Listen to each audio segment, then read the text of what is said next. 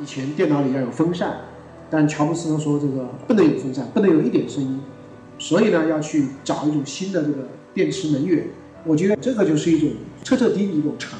用户一开始感觉不到，但是拿在手里的时候会非常惊艳的一种价值。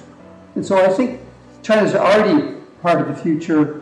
Uh, your adoption rate in technology on mobile wallet is ahead of any other country in the world. 我觉得中国的金融品牌国际化的第一步 要走的，我觉得不是打广告，也不是说要把你的 logo 改一下。第一步是要你有一支专业的投资团队，能够有能力帮你的客户把资产配置到全球。怎么样帮助我们的合作伙伴在品牌上有更大的成长？我们的策略到运营到拉新到后面的保持这个粘性的增长，其实这些事情都可以做。我们可以有更开放的这个赋能的我们的资源和我们的这个配套体系来帮帮助大家。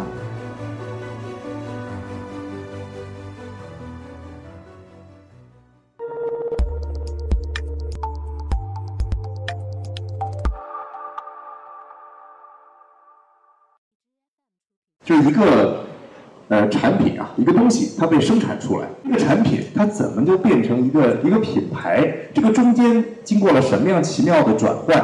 我们先从 JP 开始。So I will ask you a, a very fundamental question. So how can we transfer a product into a famous brand? That's a great question. The important thing is that we need to move a brand from a want, which is I want this car, to I desire this car. And to desire a car, we need to feed to the to the brain, to the heart. And the heart is all about things that you aspire to have that you can't have. The best strategy in marketing is not to tell someone they can have it. It's to tell them that it's achievable but not easily. And that gap of wanting and not having is what drives desire. It's one of the key dimensions of desire. And all, because it reflects an important foundation of branding. That a brand is a mirror of your self aspirations, not yet actualized.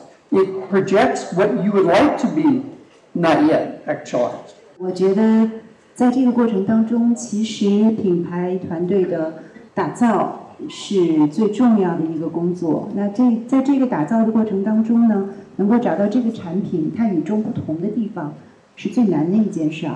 很多人问起我来，嗯、你是在哪里工作？我说我是在宜信。那他说，呃、你们宜信有一个非常好的产品叫宜农贷，这是你们公司唯一的产品吗？那你们这么多同事，呃，靠什么来发工资呢？因为我们都知道宜农贷是一个公益品牌，这个品牌实在是太成功了，以至于很多人，嗯，很长时间误以为宜信只有宜农贷这个业务。那为什么宜农贷能够给生态圈、给客户留下这么深刻的印象呢？因为它非常的独一无二，它是一个精准扶贫，用互联网的方式帮助农村的贫困妇女，通过小额借款的方式，有一个自己的事业，帮助了将近二十万的妇女。所以我们的品牌团队在打造这个产品，在它还不为人知的时候，我们所有的利益、所有的传播，都是围绕这一个点出发的。借他一百元，他的命运因此而改变。所以我觉得，要把一个产品变成一个大家从心智上都喜欢的品牌，找到那个与众不同的点，并且坚持，我觉得这个是最重要的。我觉得其实这个从产品到品牌，其实最重要的是说，从你自己这个去创造一种什么样的功能，到最后呢，站在这个消费者的立场去思考你提供给他什么样的一个价值。可口可乐，你不是在卖一个饮料，你是在传达快乐，对吧？呃，然后呢，还有很多的这个香水，它传达的可能是一种浪漫。其实就是说，你要站在用户的价值去考虑这样的一个，就是变成一个价值的传递啊。那当然，在这个过程中，特别重要的就是说，有些时候呢，这个你过分的想去呃讨好，可能适得其反。所以有的时候呢，我觉得就是说，在你去传递这种价值的过程中呢，还要有一个诚心的诚字。比如说，苹果二是一个经典的案例，因为他把以前电脑里要有风扇，但乔布斯说这个不能有风扇，不能有一点声音，所以呢要去找一种新的这个电池能源。他说我禅修的时候为什么要那个出来声音呢？那禅修的人听到声音就没有办法禅修，呃，所以我觉得这种这个就是一种就是一种彻彻底底一种禅。用户一开始就感觉不到，但是拿在手里的时候会非常惊艳的一种价值。呃，我觉得我现在这种就是从写作，我觉得最后其实你不用去太想，啊，那个用什么方法去讨好你的用户。其实你要想的核心问题是你自己怎么解决你自己的问题。就你为什么要要写这篇文章？那你这样想呢？可能你中间你又觉得可能不对，你又去查了这个资料。那查这个资料的时候呢，你看你又反向了引用了另外的一些资料。我觉得你自己只要踏踏实实、很诚恳的把你的这样的一个过程呈现给他，他慢慢的会看到过去建立了一定的那个品牌的资产，所以这个时候，他甚至会原谅你，他他会给你一点多多多一点的理解。最后觉得可能就是还是靠真诚、靠诚实。我觉得这个问题其实也是，就是同样的，因为这个你把一个产品变成一个著名的品牌，要获得大家的认可和认知，你要把它做到非常的接地气，这是怎么做到的？我觉得人有天然的接地气的性格，所以只要不是那么端着，或者是有其他的原因的话，我觉得它是自然而然的。这个行业是严肃而且是被监管的，但是我仍然愿意去尝试从用户的角度。我其实特简单，就希望把复杂的事儿能说明白，然后我不 care 用什么方法，只要是合法的就好。我们既然谈到品牌，当然要谈一谈金融。JP 啊，as a uh, professional in branding, so what is your suggestion in raising the uh, the Chinese financial brand uh, into world level. So, what's your advice? Well, first of all, uh, Chinese brand is a global brand, and so I think China is already part of the future. Uh, your adoption rate in technology on mobile wallet is ahead of any other country in the world. Um, you know, there's a big study that was done just this year with uh, one of the one of the banks and Ipsa Reid, and they said that um, you know, these uh, chatbots, uh, there are these uh, robo investment advisors in North America and in Europe. Only only 9% of consumers believe that the information they provide is accurate and of value. In China, it's 30%. You see the value in technology. And so um, I think you need to keep on doing what you're doing now, which is uh, be uh, risk takers. China is a country that takes much more risk than pretty well any other country. You need to continue to push the boundaries of technology, but more importantly, understand that that technology has a role in people's lives because it's something you only think about when it's a problem, not when you're thinking of the future, you're thinking about when something negative happens. And I think China can change that mindset through the banking network and through tools that uh, these companies can provide also. 我试着从金融的角度去看一下这个问题哈，啊，我记得我们每年都会对我们的客户做一些研究和分析，那我们发现呢，中国的高净值客户，嗯，只有不到百分之三十的人用专业的财富管理机构帮他们去打理财富，这个数字如果跟美国相比的话，差距是很大的。那这个差距说明了什么呢？美国的资本市场天生就是一个全球化的市场，它的资产配置天生就是全球化的。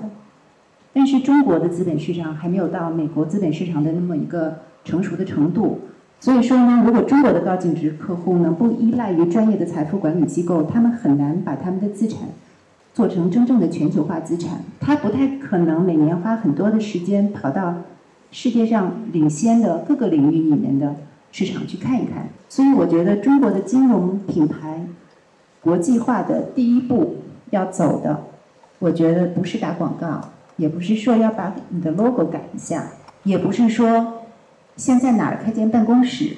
我觉得首先的第一步是要你有一支专业的投资团队，能够有能力帮你的客户把资产配置到全球，并且有这样的信心，在未来的十年让他们的财富保值和增值。我觉得这个第一个呢，可能还是诚信吧，因为从全球来看，金融最最。最近讲的那个核心还是诚信啊，诚信呢，就是说每个金融机构都在讲。那有些保险公司可能跟你讲的时候呢，啊，比如说它过去的这个三年，可能它平均的收益水准，假定说可能是百分之四点五，但也许在刚刚过去的这个月呢，它刚好是四点八。但另外可能有的保险公司呢，它在刚过去的可能四点八，当然觉得我过去的长期呢可能只有四点五，因为就是金融的东西是一个啊这个长期的一个承诺，就我们往往会把话讲得很满，往往会把那种跟 positive 的那一个信息都去尽可能的放大，我觉得这是一个其实是要注意的。那第二个的这个这个问题呢，我觉得就是要这个友善啊。什么是友善呢？比如说，为什么像招商银行的零售在人们心目中还是有非常非常高的一个位置啊？其中有一个原因是，招商银行往往会帮着你去规避一些可能的风险，比如说你那个双卡跟那个子女在一起，他在国外的这个消消费的记录，如果有一些他觉得是异常，也许晚上两三点钟会打电话给你。那我身边的有起码有四五个人，都是因为有过这样的经历，当我自己也有有过这样的经历，所以呢，就对他的这样的一个感觉建立了。这个就是 truth moment，过去讲关键时刻嘛，就他在跟你接触的过程中，你能够感觉到，他真的是非常友善的帮你去规避这些问题。中国今天这个在讲高质量增长，但是高质量发展事实上还是按照高速度增长，谁能够跑马圈地，谁能够先把用户拿到，等等等等。因为金融它是个无形产品，它不像这个苹果等等等等。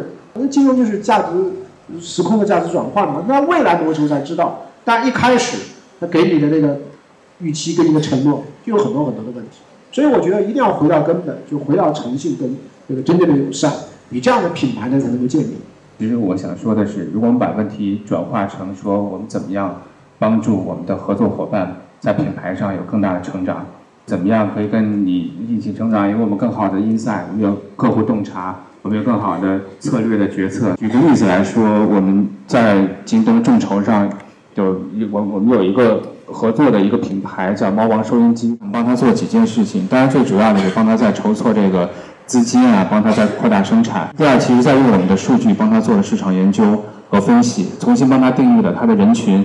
呃，应该不是那些中老年人群啊，那些要性价比的人，而是那些年轻人，那些要怀旧、那那些有情怀的那些年轻人。我们重新做这些定位和帮他规划了他的市场策略之后，他一年他的金额分分了十六倍。我想说的是，我们希望我们是那种可以自带用户帮助。我们的合作伙伴来做运营的一个团队，这样的话，其实是从呃我们的策略到运营到拉新到后面的呃保保持这个粘性的增长，其实这些事情都可以做。如果您的问题是说呃怎么样跟大家共同在品牌上成长走向国际化，我认为呃我们可以有更开放的这个赋能的呃我们的资源和我们的这个配套体系来帮帮助大家。